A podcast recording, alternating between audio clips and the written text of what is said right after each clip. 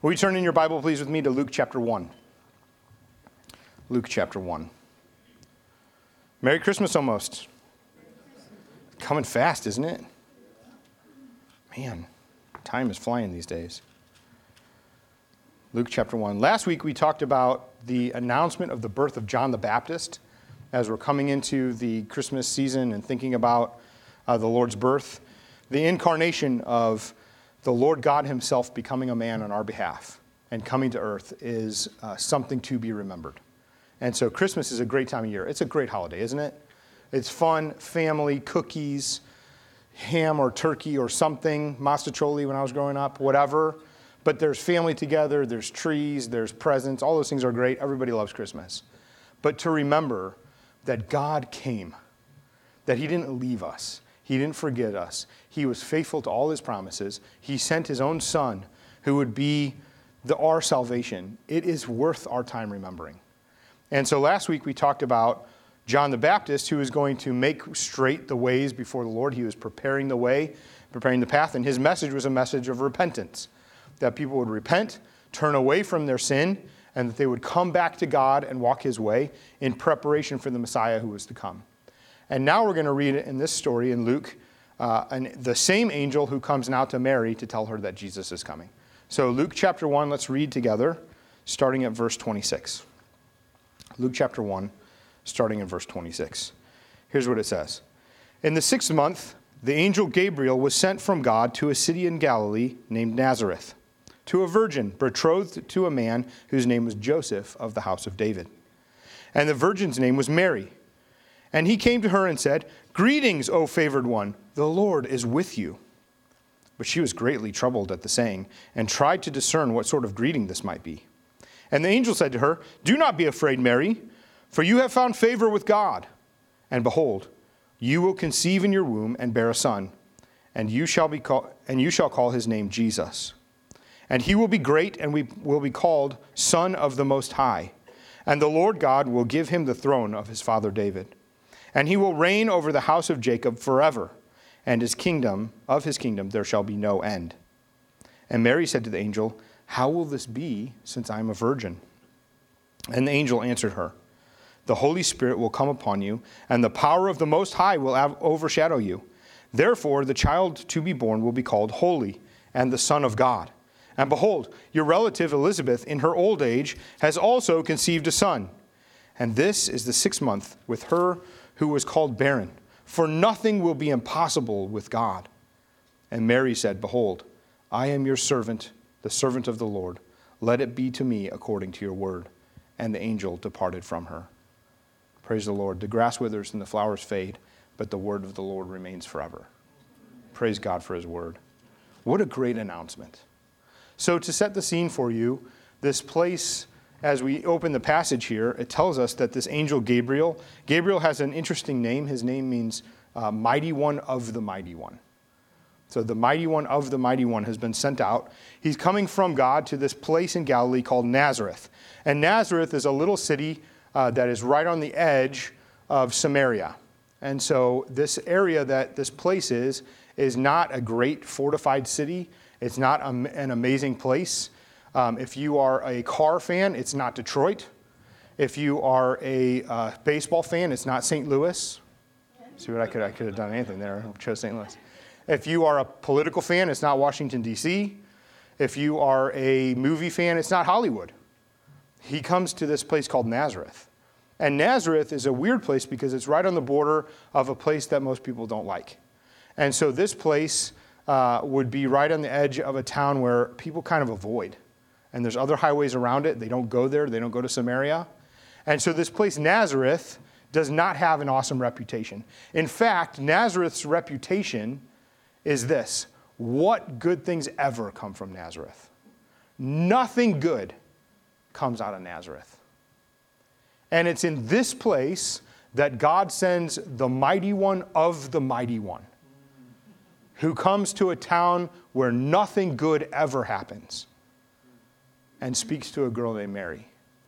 Now, Mary, at this time, she's betrothed in the, uh, in the Hebrew Israelite tradition. Being betrothed, if you are going to break a, an engagement, a wedding engagement, uh, that is something that happens in our culture pretty easily, where people just say, let's not get married. In this culture, you have to actually have a, a certificate of divorce. So to be betrothed, you're not fully married yet, but you're on the way, and it's a legally binding thing. So she is betrothed to Joseph. They're not actually married yet. They're living separately. They have not come together to be husband and wife. And God tells this virgin girl, who's probably around 17 years old ish, somewhere in there, teenager for sure, that she's going to have a baby named Jesus. What an incredible announcement. Now, when he comes to her and he tells her that she is going to have a baby, she reacts very differently than we, than we heard last week when Zechariah the priest responds to God. So, the same angel in Luke chapter 1 comes to Zechariah the priest during the time of prayer and tells him that his wife Elizabeth is going to have a baby, and she's barren, and she's older in age. And now she's going to have a baby, and he asks, What sign can you give me? Do you remember what the sign was? He goes mute and deaf. That's the sign. Now, Mary, on the other hand, she responds very differently. And she asks a question as well, but her question is different. What question does she ask? How, how is this possible because I'm just a virgin? Not only that, but this is a girl, 17 years old, who lives in a town where nothing good ever happens. She comes from nothing, and she is a nobody. She's a nobody. Now, she's engaged to a guy who has a famous family heritage. Joseph's family heritage, his family line, is of the line of David. David was the famous king of Israel. He's the famous king that fought Goliath and killed him. He's the famous king that united the people. He's the famous king that, that led the people into conquest and seeing God's grace put upon the nation. He's the famous king who failed famously in what he did. He's the famous king whose son, Solomon, built the temple which was the place of worship. But in this time period, Joseph is not a prince. God has not come down to Princess Mary. He's come down to marry this girl. She's 17. And she has a fiance who comes from a famous family, but lives in a time where there is no kingdom really to speak of. The kingdom has been shattered. Judgment has come upon the people for idolatry, for unfaithfulness. The, the Roman army has come in and oppressed the people. They are under the boot, literally, of any army officer that walks by. Any soldier that walks by can conscript any Hebrew person into service right away. They can beat them, they can smack them, they can call them names. There is no legal redress for anything that happens to a regular Hebrew person because they are sub citizens in this country. In fact, the kingdom of Israel that's been set up is a shell kingdom, and Herod, who is leading it, is actually a puppet of Rome. He has installed his own people to be priests over the temple, making the temple sacrifices really weird. They've turned the whole temple system into an economic system where they can just make money off of it. Herod the Great has gone is, is basically gone on rampages to solidify his power. And later on we're going to find that after this boy is born after this son jesus is actually born herod the great will use his power to come into this area and murder every boy two years old and under. You want to talk about oppression? This is a horrible place in a lot of ways. Now there's also peaceful things that are happening and so Joseph himself, though he comes from a famous family, he's not a prince, but what is he? He's a carpenter, which in this time, there's not that many trees. There's some trees, but we think of carpenters as framing a house. Like Dale Massey could help you with anything. He is the guy. If you need to do something with woodwork, I will call Dale because he knows what he's doing. And this time, though, there are trees, and Jesus surely did things with that, but also they worked out of stone because there's a lot of stone, it's plentiful. So uh, our idea of carpenter and like what a mason would do with concrete and stone and things, those are kind of blended in this time period where they sort of do similar work. Either way, Joseph is a guy who's not a prince in a castle. He's the guy who's used to carrying heavy things. He's the guy who's used to cutting his hands on the tools. He's a guy who's used to trying to make a living in a hard way for people that maybe don't pay him as much as he's worth. And here comes Mary, living in a place where there's nothing, where nothing good ever comes out of Nazareth. And she's a nobody. She's a nobody. Not only that, but it makes sense in the just prior to this, when we read about John the Baptist's birth, last week we talked about, it makes sense that God would send the angel Gabriel to the temple to talk to the priest who's on duty. It would make sense to use a festival where all the people are gathered and they're praying that God would respond to their prayers and speak to them. It makes sense to go to a place where worship is supposed to be happening. But in this scene, we find Mary from a town of nothing, who's a nobody, who's not really doing anything. And God shows up to her. And it's been 400 years of silence from God speaking to his people. The last time something drastic or big or miraculous happened was 400 years ago. And God chose a 17 year old girl from nowhere who's a nobody, who's doing nothing, to intervene into history and to bring his son. And it's amazing to think about the greatness of our God who chose this girl to bear his son. Now, what will happen? Mary's question that she asks is not like, is not like Zechariah asked. She doesn't ask for a sign. And she, instead, she says, How will this be? How will this be because I'm a virgin? I've not been with my husband. She's not fully married yet. How will this take place? Notice how interesting that assumption is. Because God says to her, You're going to have a son. And she doesn't immediately think, Oh, okay, in a couple months when I get married, I'm going to have this baby. Instead, she's assuming that God's showing up and doing something now. And so she says, How, how will this happen? The angel tells her, Don't be afraid. You've found favor with God. In fact, he calls her the favored one when he first greets her. And he tells her that the Holy Spirit is going to come upon her and that he will give her a baby in her womb and that baby will grow. He tells her that the name's going to be Jesus. He says that he will be great and be called the Son of the Most High and that God will give him the throne of his father David. He tells him that this kingdom will never end. Mary, who is wondering about these things, is told that the Holy Spirit is going to do this great miracle and it will be done with her, upon her. Now, this isn't something that we should understand as some kind of dirty thing. It's not like God comes. There's a lot of, a lot of cultures in the world that thought that gods would come down and do uh, evil things with women and give them children and stuff like that. That's not what happens with Mary. Instead, God just miraculously moves in her and Christ comes in her. But one important thing to remember is that Christ, God Himself becoming a man, really is fully God, but He's also fully a man. So when Mary has this baby come inside her, it's not that God does some kind of evil sexual thing to Mary, but the baby comes in her. You know, Jesus really had an umbilical cord because babies have umbilical cords and grow. You know, Mary, as he's growing inside her, actually felt the baby kick. Mary probably was wildly uncomfortable and blamed Joseph for everything that happened. and what was Joseph's great plan? Let's go on a giant road trip we're going to go register because the governor told us to register. So jump on this donkey, it'll be great. Listen, husbands, don't ever do that to your pregnant wife. don't ever find any other way that you can. It's not going to go well. But Mary, she's really going to be pregnant. And the Holy Spirit's going to do it. And this baby, Jesus, is really going to grow in her and be a real baby. And that's amazing. And she, at the end of this, sort of just takes God's word for it. Now, as we kind of dissect this passage and look at what's happening here, I want to point out just a couple things to you.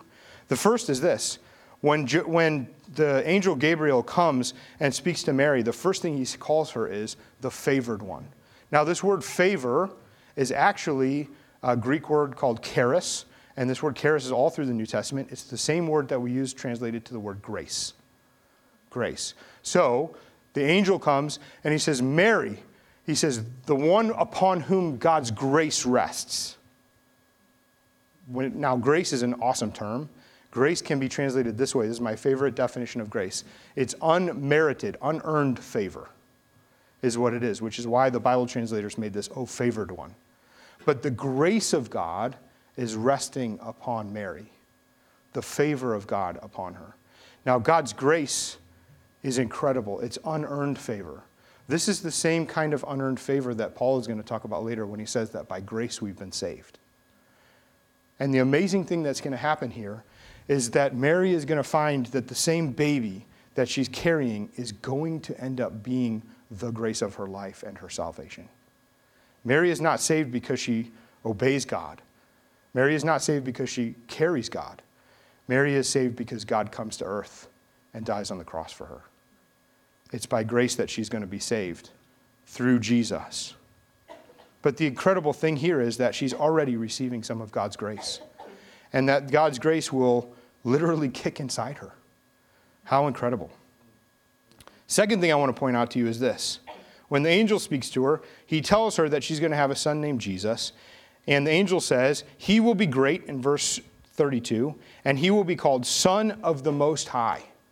Now, this is an interesting way of describing who Jesus is going to be. And it's interesting for this reason. When the angel comes to speak to Mary, think about all the different names and all the different ways that he can describe God. He could have said, He will be the Son of the great I am. He will be the Son of your provider. He will be the Son of the one who has delivered his people from Egypt. He could have used anything like that. He will be the God of Isaac and Jacob. He could have said something like that. We hear that all the time in the Bible. Instead, he says he will be the Son of the Most High. And this phrase that's used is an interesting phrase that was first used in Genesis chapter 14. And in this story, what's happening is the uh, Abraham, who is a patriarch of the faith, he's the father of the faith. God has come to him and said, I'm going to make a great nation out of you. And so Abraham grows, and as he's growing and his, his uh, wealth is growing and all these kind of things, everything seems to be going well, except he has no children yet. But he has this nephew named Lot that he cares for. And Lot ends up getting captured by these rogue other kings that come and kidnap Lot and take away all his people and all his stuff. And so Abraham in Genesis 14 gets a band of faithful people together and they go fight against these other kings and they rescue the, ne- the nephew named Lot. And they bring him back. And on their way back, they encounter a king who's a king for the Lord, and his name is Melchizedek. And Melchizedek is a high priest of God. And this is before Moses, this is before the law. So this guy Melchizedek just sort of shows up on the scene. And Melchizedek is the king of a place called Salem, which means peace. So he's the king of the city called Peace. And Abraham comes to him, and Melchizedek blesses him. And this is the first time in the Bible uttered by the priest Melchizedek of God Most High being used in this title. And the reference that we have here is the angel Gabriel using the name of salvation the name where the first time we see the family members are rescued. That's the name that the, Gabriel, that the angel Gabriel decides to say will be about Jesus. He's the Son of the Most High. He's the Son of the Rescuer. He's the Son of the one that the King of Peace talked about. And so, as Mary is hearing these things, and her mind is pondering about this greeting that she's received and all the things that the angel is saying to her. The incredible thing that's happening is God is also planting seeds about who Jesus is and what he will do. Because this Jesus is our great high priest. This Jesus is our great king. This Jesus is our peace, our life, our gospel, our salvation. He's our everything. As we look at this story and we think about what's happening here and what's happening with Mary, one of the things that really jumps out at me is when God tells her a sign without her asking for it. So Zechariah in the temple asks, Can you give me a sign? What will happen? Mary doesn't ask that. Mary instead just says, How will these things be? And he says, By the Holy Spirit. But he gives her a sign anyway. What is the sign? It's her cousin Elizabeth, who's already six months pregnant, though barren. We're going to find later in the book of Luke that she will travel to go see Elizabeth and that she's going to witness that she is pregnant and this baby is coming. But here's the incredible thing is that the angel Gabriel says to her, Nothing is impossible with God. And though your cousin was barren for all this time and cried out for a baby, God has put a baby in her, and God can put a baby in you. And now her faith can rest in what God has said through the angel. Her faith can rest in knowing that even out of nothing, God can do things. But she gets to meet her cousin Elizabeth and see the pregnancy, and also her, fa- her faith can rest on knowing that God delivers on what he says. He's good. You know, as I think about Christmas, um, I think back to my favorite Christmases. One of my favorite Christmases ever, uh, we had a little puppy, a Maltese that had just had a Maltese dog that had just had puppies. And so we had these little puppies running around, which my parents sold off, much to our disappointment. Um, but that was good for them, praise the Lord, I guess. Um, I was told it paid for our tuition at school. I don't know. We just wanted the puppies. But little puppies, man, that makes Christmas fun, doesn't it? Little puppies, the whole family getting together. It was a super great time. Do you remember the best Christmas gift you ever got? The best Christmas gift you ever got? Do you remember waking up so excited on Christmas morning that it was 3 a.m. and you couldn't go to sleep, and your parents were just so upset that you're trying to wake them up at 3 a.m.? But you're so excited for the day. It's so good. You know, I remember also my worst Christmases. I remember Christmases away from home. I remember Christmases where there were no presents. I remember Christmases where uh, dangerous things were happening. I remember Christmases where, uh, where my soldiers got pulled to do guard duty on Christmas night and where they canceled all the missions so that nobody would get hurt on Christmas, just in case, because they don't want to have to send the news home that on Christmas your loved one got hurt. And I remember going up to the top of one of the guard towers to check on my soldiers at midnight on Christmas to wish them a Merry Christmas and check on them and see how they were doing. And I remember the very strange feeling of passing on the intelligence that probably tonight we'll get attacked because it's a Christmas holiday. I remember the very strange feeling of popping your head over the wall to look out on the city. And in the city where we lived, in Baghdad, uh, we lived right next to a landfill. And so for Christmas night, just for extra fun, they lit the landfill on fire. So just so it, so it smelled extra good for us. And those Christmases happen too. You know, there's a lot of Christmases in between also. There's Christmases in between where it seems like nothing really happens, where family maybe can't get together because everybody's working. You ever had that? You know, my uncle growing up was a police officer, my aunt was a nurse. My mom's a nurse now, my sister was a nurse. And nurses and police officers and firemen and all these guys, they have funny schedules. And so somebody's got to be on duty on Christmas. And so isn't it funny sometimes that the day can pass and nothing really happens because you couldn't get together with family? You know, sometimes Christmas is a great time full of expectation and emotion and good things. Sometimes it's a depressing time because you remember what was good or you feel the dangers of the time or whatever. And I'm here to tell you that when God came to Mary to speak to her, he didn't come to a princess in a palace. He didn't show up in Hollywood. He didn't find Mary with all her makeup on looking beautiful. He didn't find Mary already married and ready to go. He came to Mary the virgin. And when God told her that she was going to have a baby, understand, she knew, because she asked the question, How will this be? And the angel says the Holy Spirit will do it. She knew that she was going to carry the child. She would also carry the burden of derision from all the people around her who would, who would whisper about what happened before the wedding. Because surely for everybody else, seeing a pregnant Mary on the donkey on the way to go down on the road trip to check in with the family, of which the whole family travels together. Have you ever done a road trip with your entire family? Sometimes great, sometimes not. I remember one time I went to uh, Colorado with my grandparents, and we had these little radios. And so we're driving in the radios, and we're in a, in a little caravan. And my parents are ahead of us, and my brother and I are in the car, and we're driving together. And my, we were in a parking lot in a national park, which was packed to see some great sight that was there. And we've been driving and driving and driving, and finally we're getting there. We're camping, which has its own levels of fun times. And my brother and I are in the back of my grandparents' car, and my grandmother is getting increasingly upset because she's yelling at the window to my parents in the other car, thinking that she's talking in the radio, but she's not holding the radio. And she's like, We're coming around to the left. Can you see us parking? We're parking! We are parking! Nothing, and there's no response because she's not talking on the radio. And my grandfather's holding it, literally stops the car and looks at her like, You're an idiot. you know? And they're, and they're having a full on dispute with my brother and I in the back, just watching all this happen. It's one thing if you see, you know, your parents fight a little bit. Your grandparents, whole other level. Whole nother level. And then we get out and, like, oh, great, here's the spectacle. I mean, you just got to be happy. It's amazing. That's what Mary's doing with her family. The whole family goes. You think no family member said, hey, what happened to you? Couldn't hold on a couple more weeks? What's, what's the deal? I did the math, honey. Maybe you should go at the back of the caravan. You can't be trusted with anything. Can't let you be in the front. Probably feeling a little torture on that trip, aren't you? Fits you. She's holding the Savior of the world. And she's also carrying the burden of the reputation.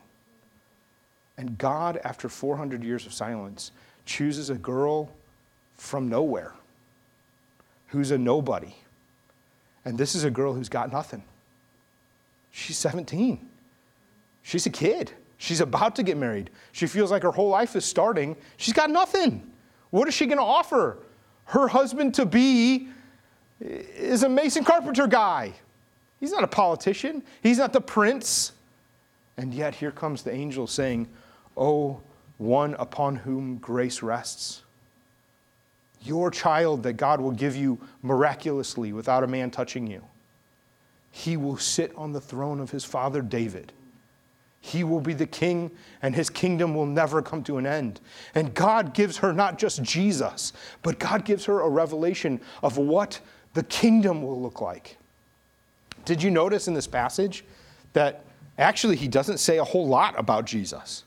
He's going to be the Son of God, the Son of the Most High, the Son of the Redeemer, the Son of the King of Peace. But the Lord God will give him a throne, and his kingdom will never end. As much is said about actually Jesus and who he is, the angel also starts talking about the kingdom. And he's talking to this about these things to a girl who lives in an oppressed kingdom that's filled with corruption, that's under the boot of an empire, of which she has very little to no rights. And those rights that she's given force her to get on a donkey in a big family trip to go hundreds of miles so you can register in your hometown. It's not a great place. She's coming from nothing. She's a nobody, and she's really got nothing. But God places his own son inside her. And God, in his kindness, with whom nothing is impossible, is going to take this girl with nothing and he's going to give her a baby who is everything. And Jesus Christ will actually feed from Mary. He will actually be her son. She will teach him and show him the way and try to do ABCs with him and all the things. He will grow to be an apprentice with his dad Joseph and work with his hands until it's time that he goes forth. Do you remember in his first miracle? Who was it that pushed him to do the miracle? It's Mary, his mother, who's waiting, who's seen all this time this kingdom that's going to come. And what does he say to her? Woman, it's not my time yet. And she tells the staff, do whatever he says, because nothing is impossible with God. And Jesus starts his ministry, preaches to the world repentance, and they reject him.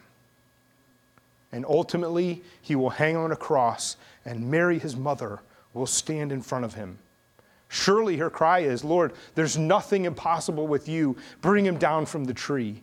And instead, her prayer is answered by her son saying to his best friend, Take care of my mother. And he dies on the cross for her and for you and for me. Because the kingdom is ushered in by the death of our Savior, who dies but who raises again in victory and glory, because there is nothing impossible with God. And He takes all of our sin, all of our nothingness, all of the nothing we have to offer, and His grace is poured out upon us, the unmerited favor of God for all who believe that now you, his people, and me would be called favored ones, those filled with the grace of the King of Kings, and his, his kingdom would rule over all things, his peace would rule over all things, because nothing is impossible with God. Maybe this Christmas you feel like you're in a place of nothing. Maybe this Christmas you feel like you're a nobody. Maybe this Christmas you feel like you got nothing. I'm telling you, that's exactly where God speaks. Even after 400 years of silence, that's where God speaks. and he calls a people by his grace to come to himself and to see him. Will you turn with me to Luke chapter 6? Luke chapter 6. If this is how great our King is, what should we do? We should believe in Jesus. We should trust in him and his death and resurrection, that he is our life. But here's what Jesus says in Luke chapter 6.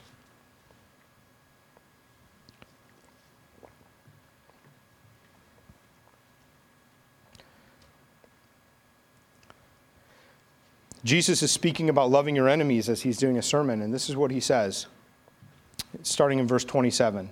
Luke chapter 6, verse 27. Jesus is preaching. He says, But I say to you who hear, love your enemies. Do good to those who hate you. Bless those who curse you. Pray for those who abuse you. To the one who strikes you on the cheek, offer the other also. From the one who takes away your, clo- your cloak, do not withhold your tunic either. Give to everyone who begs from you. And the one who takes away your goods, do not demand, demand them back. And as you wish that others would do to you, so do unto them. If you love those who love you, what benefit is that to you? For even, even sinners love those who love them. And if you do good to those who do good to you, what benefit is that to you? For even sinners do the same. And if you lend to those from whom you expect to receive, what credit is that to you? Even sinners lend to sinners to get back the same amount. But love your enemies and do good and lend expecting nothing in return, and your reward will be great, and you will be sons of the Most High. For he is kind to the ungrateful and the evil. Be merciful, even as your Father is merciful. This is the same title that Gabriel, the mighty one of the mighty one, told Mary, his mother, that Jesus would be, he'd be the Son of the Most High. And now he's taken a people who are nothing, nobodies, who got nothing, and he's changed us. He's made us his. He's indwelled us by His Spirit. Through belief in Him, He's taken away your sin. And as you repent and turn and follow Him, He's made us to look like Him so that the kingdom would come out of us. And as the kingdom comes out of us, the same title that He has received is given to us that we would be sons of the Most High. How incredible is it that Jesus, in His great kingdom coming, has taken a nobody and made us a somebody in Him to represent the King of glory. What should we do from the Mary story? Surely we should respond with faith like Mary. That would be great, wouldn't it? But even more, let's remember Jesus Christ, the King of glory, who became a man on our behalf, who died for us, who rose again. And now, as we live, let's live according to his kingdom. And let's do what he said. What did he say to do? That we would love those around us, even our enemies. That we would be generous We'd give to those who can't give back. That we'd show people what God's kingdom is like, and in doing so, we would be called sons of the Most High. Can we do that this Christmas? How can we do that? There's so many ways, aren't there? I know every one of us has something in your mind right now of somebody that you can encourage, somebody that you can build up, somebody that you can give to, somebody that you can serve. Let's do those things.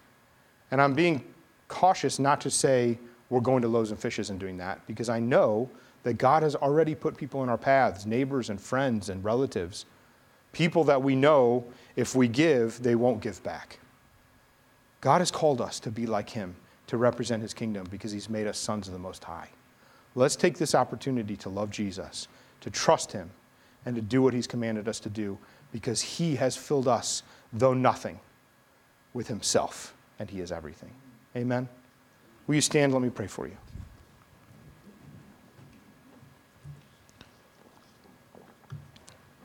Lord, we love you.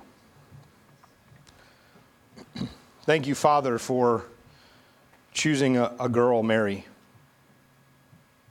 who would carry you. Lord, thank you that you made her strong. Thank you, Lord, that you put your favor upon her.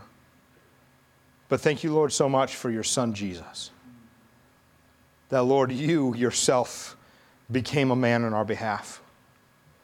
Lord, we are so blessed to be your people. Lord, we confess today that, Lord, we've come out of nothing. We are nobodies and we got nothing. But Lord, with you, with you we are rich. With you we have grace abounding. With you there's peace on our life and joy and righteousness. With you, God, because of your death and resurrection, because you sent your Son who made victory for us, we stand in your victory. And so, Lord, as those who are in your kingdom, we ask you, Father, help us to be faithful to do your word. Not to be hearers only, but those who actually put to practice all the things that you've called us to do. Lord, we want to be called sons of the Most High because we want to be like you. And we want to bring you glory and honor in your kingdom.